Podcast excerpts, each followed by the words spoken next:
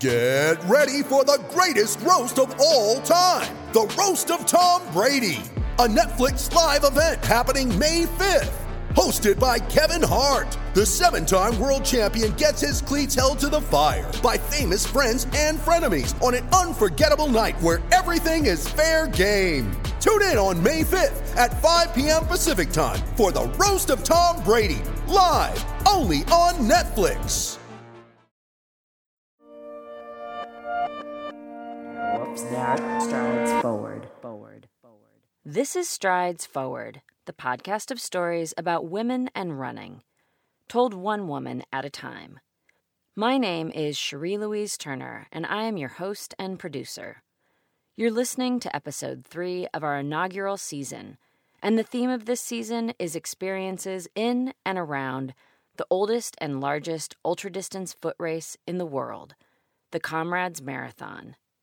In this episode, we'll hear about persistence and following big dreams from a woman with a lot of experience running far and running fast. Uh, yeah, so I'm Camille Herron. I am originally from Warr Acres, Oklahoma. Uh, we're actually living in Alamosa, Colorado right now because we bought a house up in Colorado.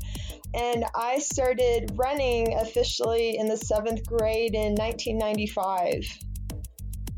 Camille Herron is a well recognized elite runner these days in the ultra world. She's set world and national records and won national and world championships. In this story, however, the focus is on a time when Camille was just beginning to realize her ultra talents. Comrades plays a central role in this journey, going way back to her childhood in Oklahoma. But before we get to Camille's story, there are a few things to know about the Comrades Marathon. It's a 90 kilometer or roughly 56 mile race. Comrades turns 100 years old in 2021, and over 27,000 runners have registered for the 2020 event. The Comrades course goes between the coastal city of Durban and the smaller town of Peter Pietermaritzburg in the hills.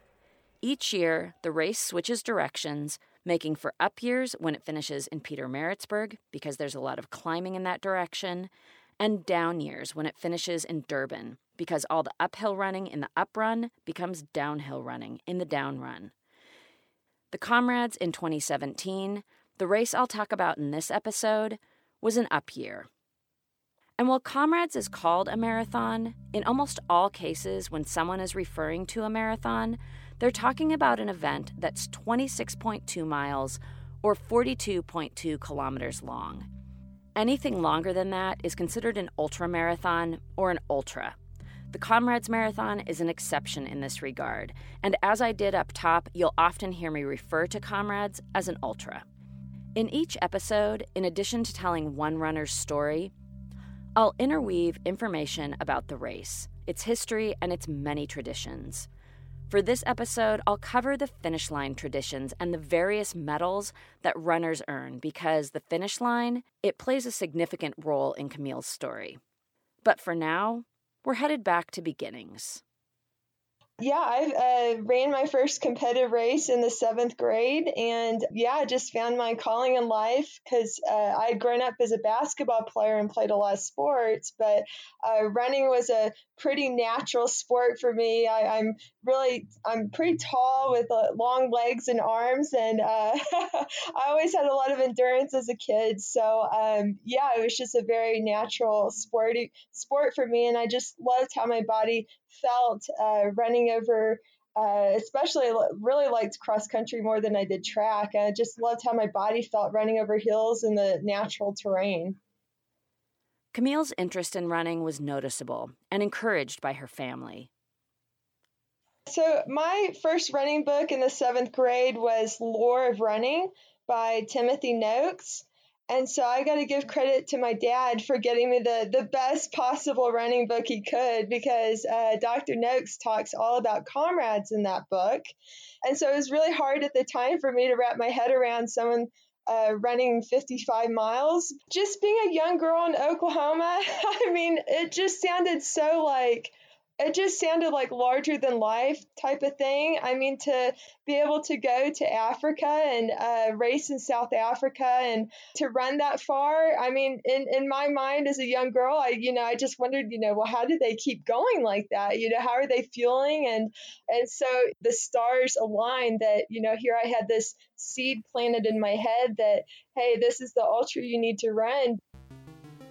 Camille tucked away those ultra distance dreams throughout high school and college and followed what she describes as a traditional path for a runner.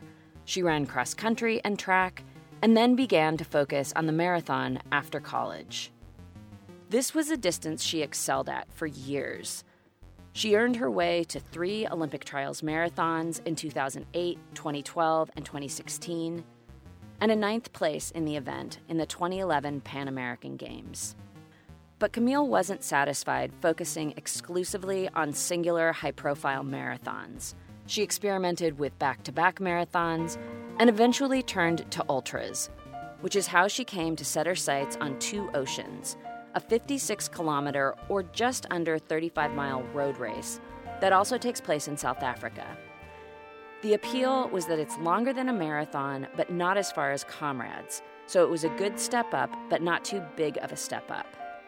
Two Oceans and Comrades are largely considered two of the most prestigious and competitive road ultras in the world. So I ended up running Two Oceans. Um, was my first ultra in 2013, and it didn't go quite as well as I thought. I mean, I had been, I think the previous year I'd run like a 237 marathon, so I was in pretty good shape. But um, I basically ended up finishing 11th and eventually got bumped up to 10th due to a woman who, uh, the woman who won was caught doping. I was actually pretty timid my first couple of attempts at ultras. Um, I just didn't know how to push myself. I mean, it, it's scary. It's scary going so much further than you ever have. So yeah, my my first uh, ultra two oceans, uh, I was pretty disappointed with it. Of course, tenth place, even eleventh, is a great achievement at such a hard competitive race. But Camille, her goals were to be the champion, the very best and she wasn't nearly ready to give up on that. So she forged ahead with bigger plans. She decided to go after the dream that had been planted way back in her childhood. And then I went and ran comrades in uh, 2014, and I had a stomach virus um, I shouldn't have run the race, but here, having flown halfway across the world and uh, only to get sick the day before the race, um, you know, I, I, felt like determined to do it anyways.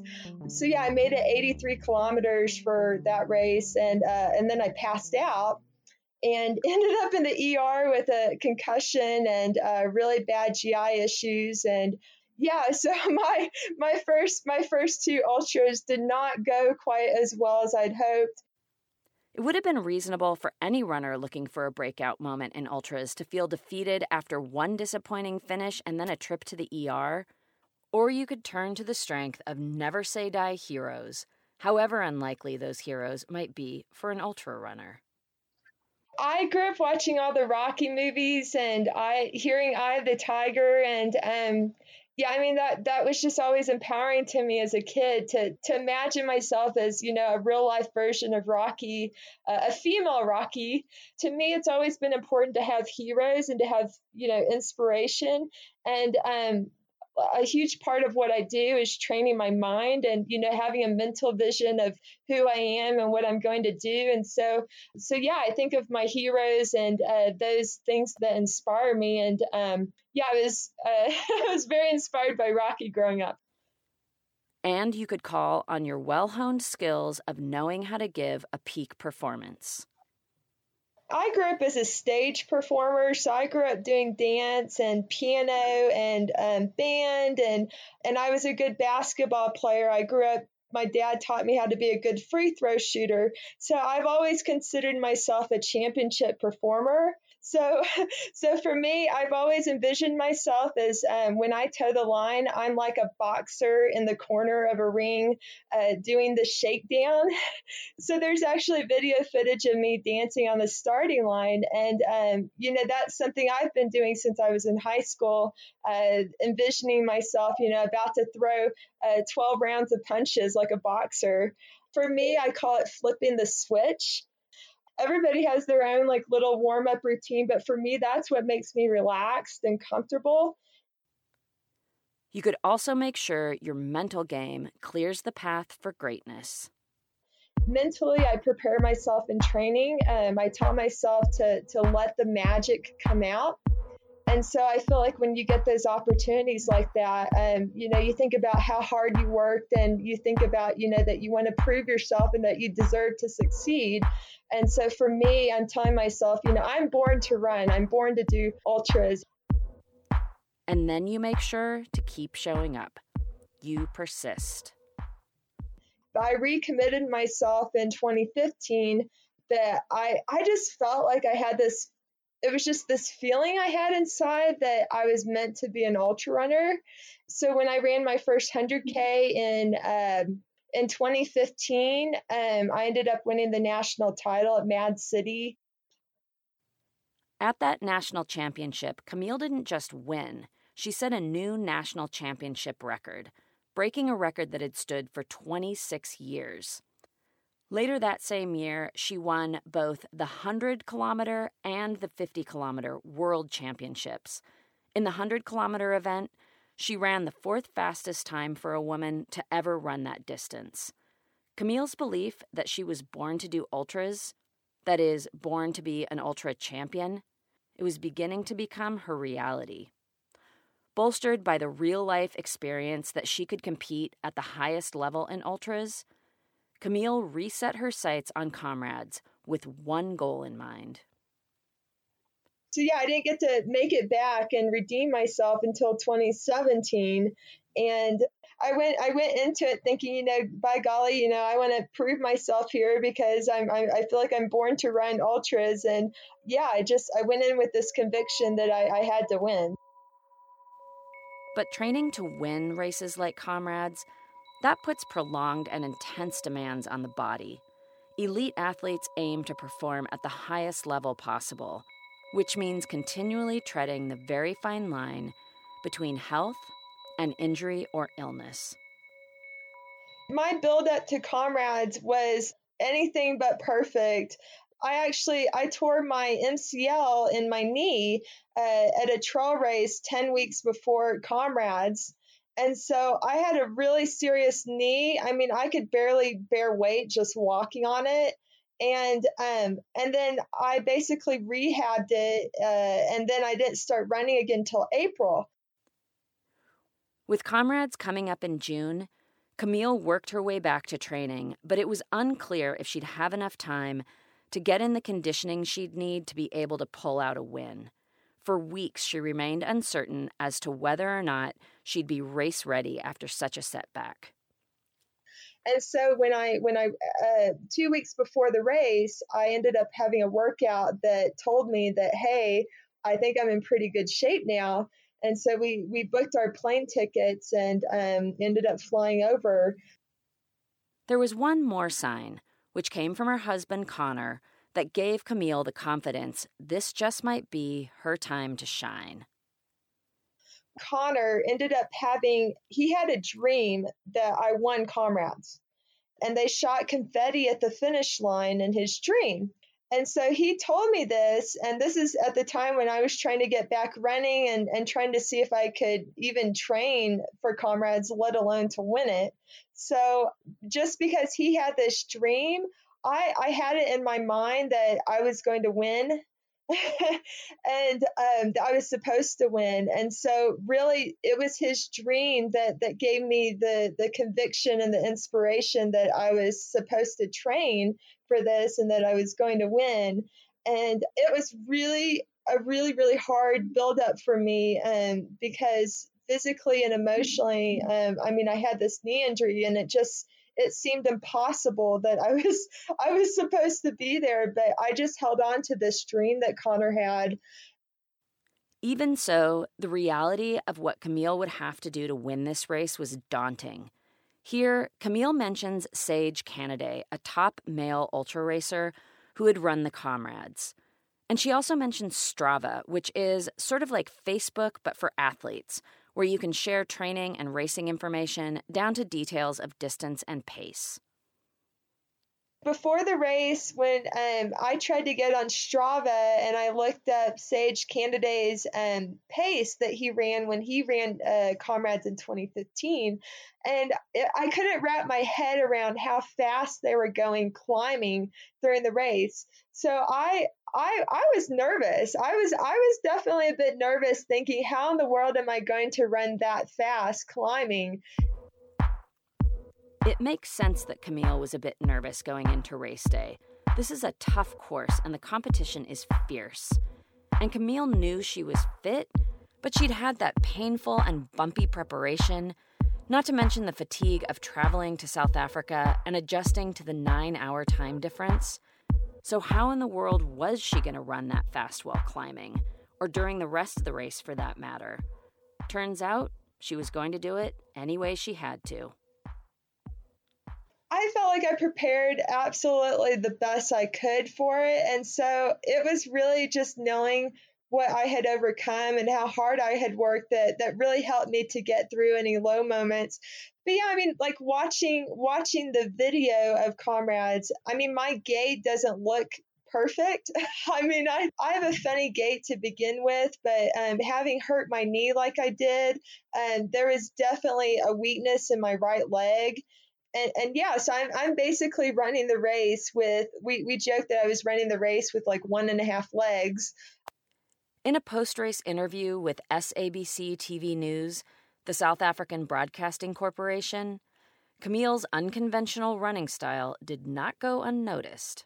How sweet was the victory, though, Camille? I mean, every step you took as I watched, I'm thinking, okay, she's falling over, she's falling over but somehow you managed throughout. You dominated that race. yeah, I, I, I, I feel that I'm a very tough person, uh, mentally and physically, and so even though my, my body was felt like it was really straining uh, on the second half, I just kept pushing as hard as I could and thinking about how hard I worked and all the all the things I've had to overcome here the past few.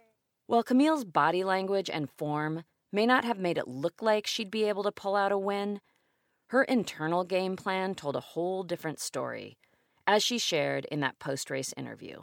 Just to go for it and just, you know, run from the gun. And uh, so I kind of had that mentality that, you know, I'm just going to go for it and, and just really, you know, lay, lay it all out there. Uh, so, you know, the, the, uh, the slogan for this year was, It takes all of you. And I felt like I threw my whole body and my whole heart into it. And uh, yeah, it was very special coming into that finish. And, uh, so, yes, Camille did go from the gun. She made her intentions known from the very beginning of the race by getting out in front. As she describes the race unfolding, she recalls a few women around in the first few miles, and that's it. Taking the lead so early on, it's risky and there's a lot of pressure. The stress that comes with being chased. Are you pushing the pace too much? Not enough? You don't know what your competitors may be holding back or what might happen to slow you down. It's a bold move that can have big payoffs or huge consequences. And at the front, there's a lot of distracting fanfare to contend with. Comrades is live on television for 12 hours, which means that the race leaders are running right behind a media crew. This includes a truck with a huge running clock display, several motorcycles buzzing around with camera crew on board, security detail, and directly behind the runner, there's a taller, larger truck that allows additional members of the media to watch from just behind. And there are helicopters. In addition, many male racers make a point of running with the lead female because, well, it's exciting. And the crowds go especially wild when the leader comes by, all along the course. Camille's ability to leave it all out there, to focus so completely on the job at hand over the six hours and 37 minutes she was out there, That didn't come by chance. She leaned on skills she'd been building since she was a kid. I mean, I have a lot of experience with championship racing and stage performance, and uh, you know, being in the spotlight. You're you're you're pretty much in the zone, and you're trying not to expend a lot of outside energy and let yourself like get too amped up uh, you're trying to keep your cool and stay calm and in the moment. And so I, I had to prepare myself for that, like to know that, okay, I'm going to be, I'm probably going to be leading the race. There's probably going to be a lot of hoopla around me. And I need to be able to focus on my effort, you know, and be able to push myself to the max. Um, and so I was pretty much able to tune out everything around me and, and kind of have this tunnel vision while I was racing. But also at the same time i mean i was able to to use that as a positive energy to help you know propel and carry me. Something to keep in mind here is that because elite ultra racers are teetering on that fine line of injury or illness they have to seize the day when it's available to them whatever happens you don't get many chances at grand achievements and you never know when the next opportunity will arise so Camille kept at it, leading the race kilometer after kilometer and maintaining a gap of several minutes on her nearest competitors throughout the race.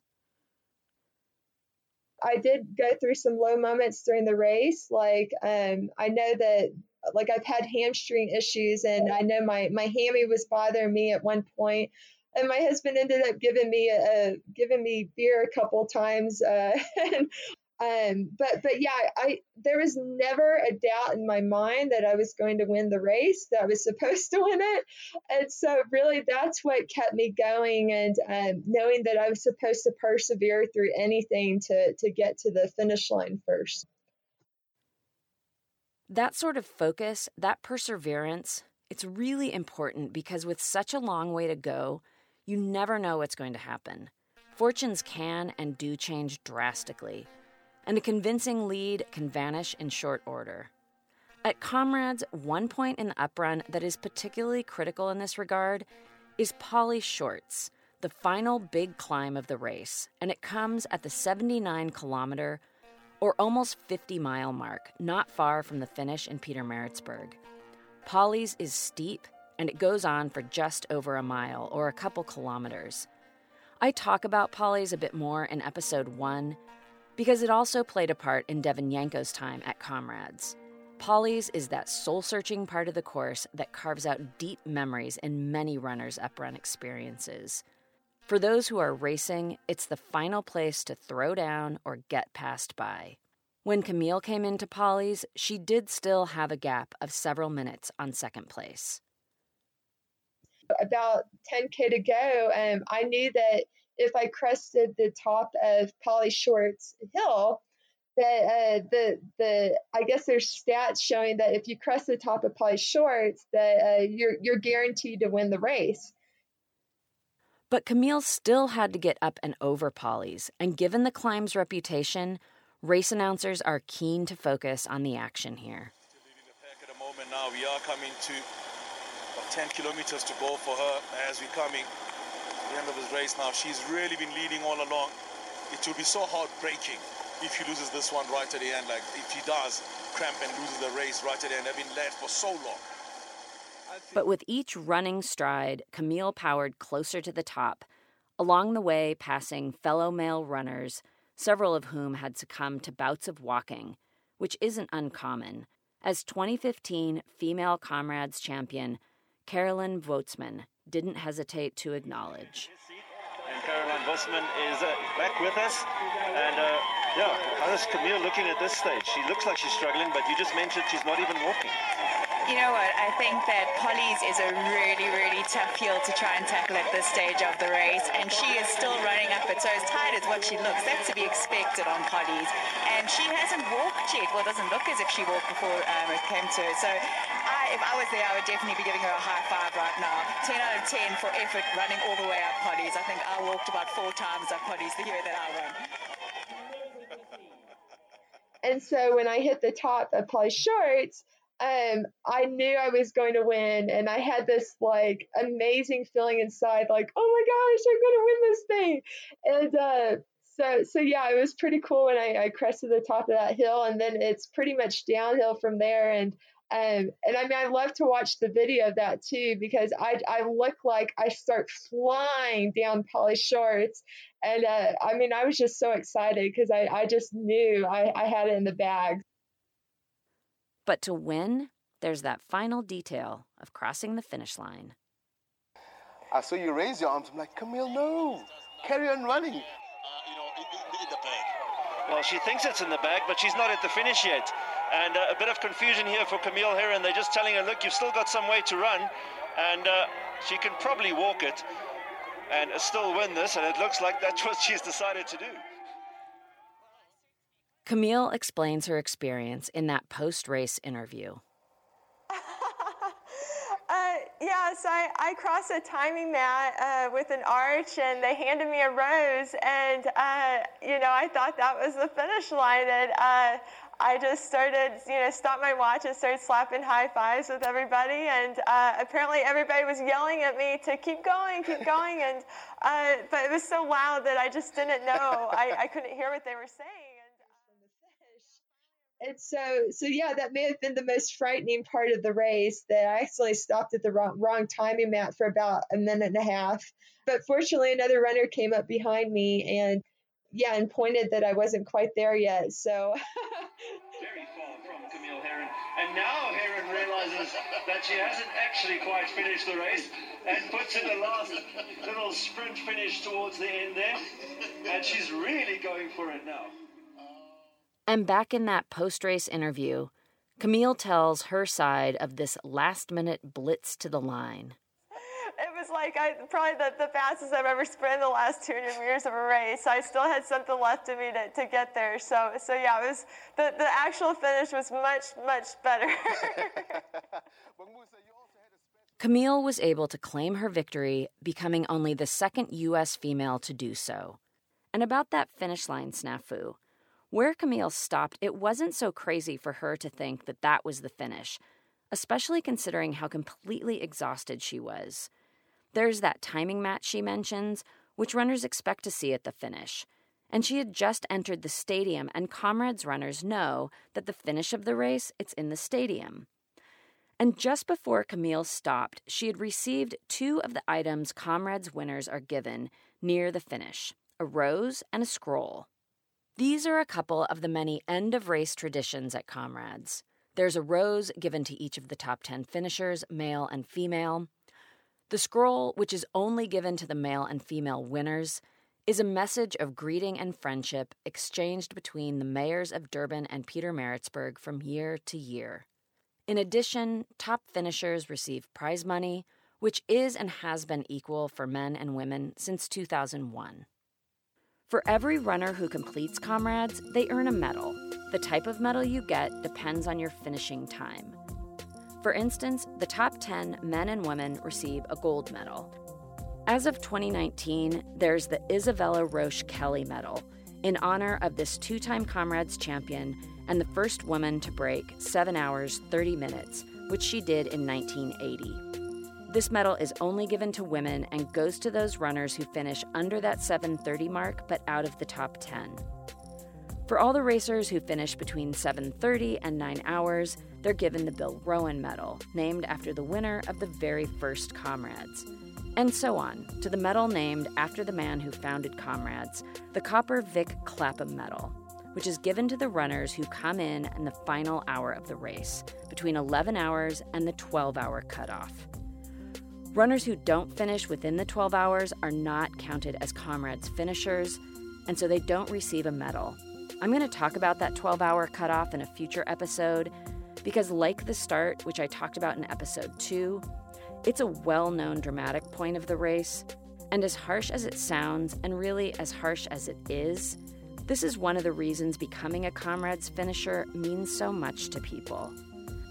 Like any sport that has its own language of honors and levels of achievement, say like the various colors of belts in martial arts, these medals, these cherished takeaways, are signs to those in the know of exactly what kind of bragging rights a runner has. Getting any medal at Comrades is held in high esteem. If you tell anyone in South Africa that you've raced Comrades, there's an immediate appreciation for what that means. But there's cachet in earning a medal that shows you finished in a faster time or in a higher place amongst your competitors. Those medals fuel hundreds, thousands of training programs and race dreams. One final note about these medals for all the significance they hold, they're physically pretty small. They're just a bit larger than an American quarter. Now back to Camille. In amongst the rich traditions of receiving her rose, carrying the scroll, earning her gold medal, at the finish line, there was one particular experience that, for her, was almost eerily personal. I mean, I think the coolest thing was um, so for for my husband who was at the finish line, um, you know, I talked about he, he had this dream that I had won and that they shot confetti at the finish line, and so here I stopped at the wrong timing mat, and uh, there was this dramatic, you know, moment there for about a minute and a half. Uh, and then once I got going and I, I uh, ended up crossing the, the real finish line, they shot confetti at the finish line and my husband my husband thought it was the coolest thing because it was exactly as his dream. And and so yeah it was it was really cool that you know i you know i made his dream came true like that. Unless camille think her physical efforts were behind her for the day there was one final challenge to tend to.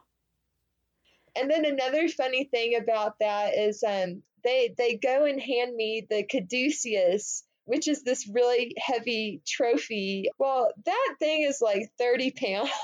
You know here here i went through everything i went through you know running 55 miles in the heat and i won the race and they go and hand me this 30 30 something pound trophy and i i'm just like laughing. I'm just like this is so crazy. But yeah i mean that there there are so many great moments. Taking a step back while Camille had the singular achievement of winning comrades that day, she was part of something much larger. So, so comrades, I feel like comrades is a world is a race that brings people from all over the world together, and um, it's something that I mean, I it makes me smile just thinking about it. Or even when somebody tells me that you know that they ran comrades, it feels like we kind of have this shared sense of we know we know what it's about. We know that it's bringing uh, humanity together Camille had been driven by dreams and determination and bolstered by the unity and shared difficulty of comrades. And she'd achieved a goal that at times seemed impossible. What an incredible high. So, to win comrades, I mean, it was my number one life goal. And so when I won it, I was like, like, what do you do when you win, when you achieve your number one life goal? Like, you know, they, they say, you know, that, that you should go out on top. And um, I mean, I was literally having thoughts about like, well, do I retire? Like, what do I do now? So I, I had to start writing down more goals, and and that's when I realized like, oh, you know, I could. I still got things like world records, and um, I mean, there's so many other races out there beyond comrades. But I mean, I think that winning comrades is kind of the pinnacle of excellence and yeah, it gives me a sense of relief that hey, I I've already achieved my number one goal. Uh, anything else I do from now on is just icing on the cake. Race wins and world record performances, they are spectacular moments. But behind that is the daily, monthly, year in, year out reality of putting in the training, which gets difficult and demanding, and at times it's just painful. Which leads to the reasonable question of why. Here, Camille mentions Frank Shorter, a two time Olympian for the United States in the marathon. He won gold in 1972 and silver in 76. When I was in college, I met Frank Shorter at a at a marathon, and he signed a poster for me that said "Run for stress release."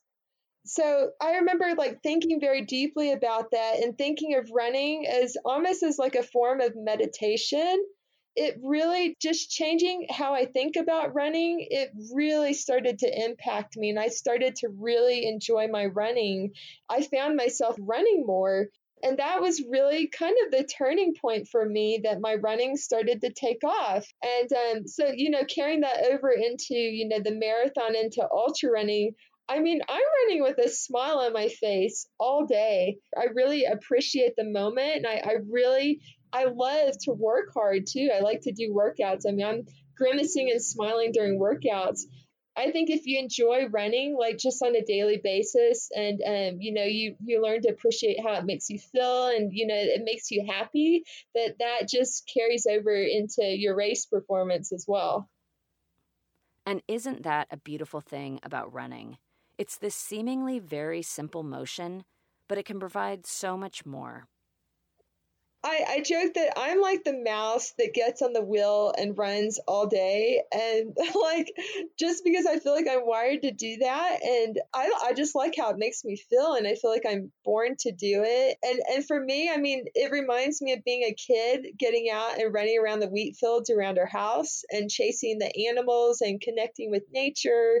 It feels good. It's good for your health to be able to go out and explore, uh, you know, going across mountains or being able to push the limits of uh, distance and speed. I mean, you can do anything with it, you know, whatever you set your mind to and whatever goals you set for yourself. And that concludes our story with Camille Herron.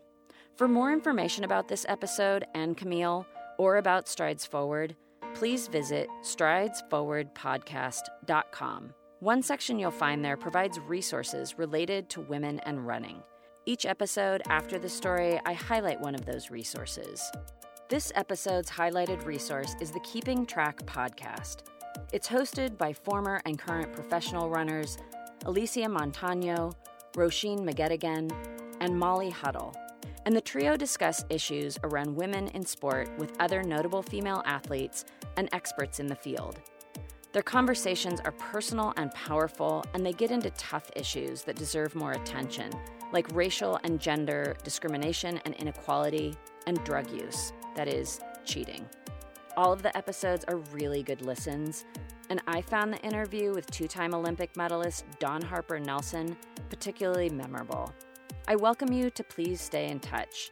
I can always be reached through the website, or you can find me on Twitter. I'm at Strides Forward. Thank you to Camille Herron for sharing her story and, like all of the runners in this first series, for taking a chance on a podcast that was just a passionate idea when she granted me this interview. Thank you as well to April Mariner of Bonfire Collaborative for the logo and website design. You can find April at bonfirecollaborative.com. And thank you to Cormac O'Regan for the original music and sound design. And thank you to you, the listener. I am thrilled you're joining this podcast journey. Please subscribe and share with friends and family, and leave your thoughts in a review. Until next time, this is Cherie wishing you satisfying strides forward.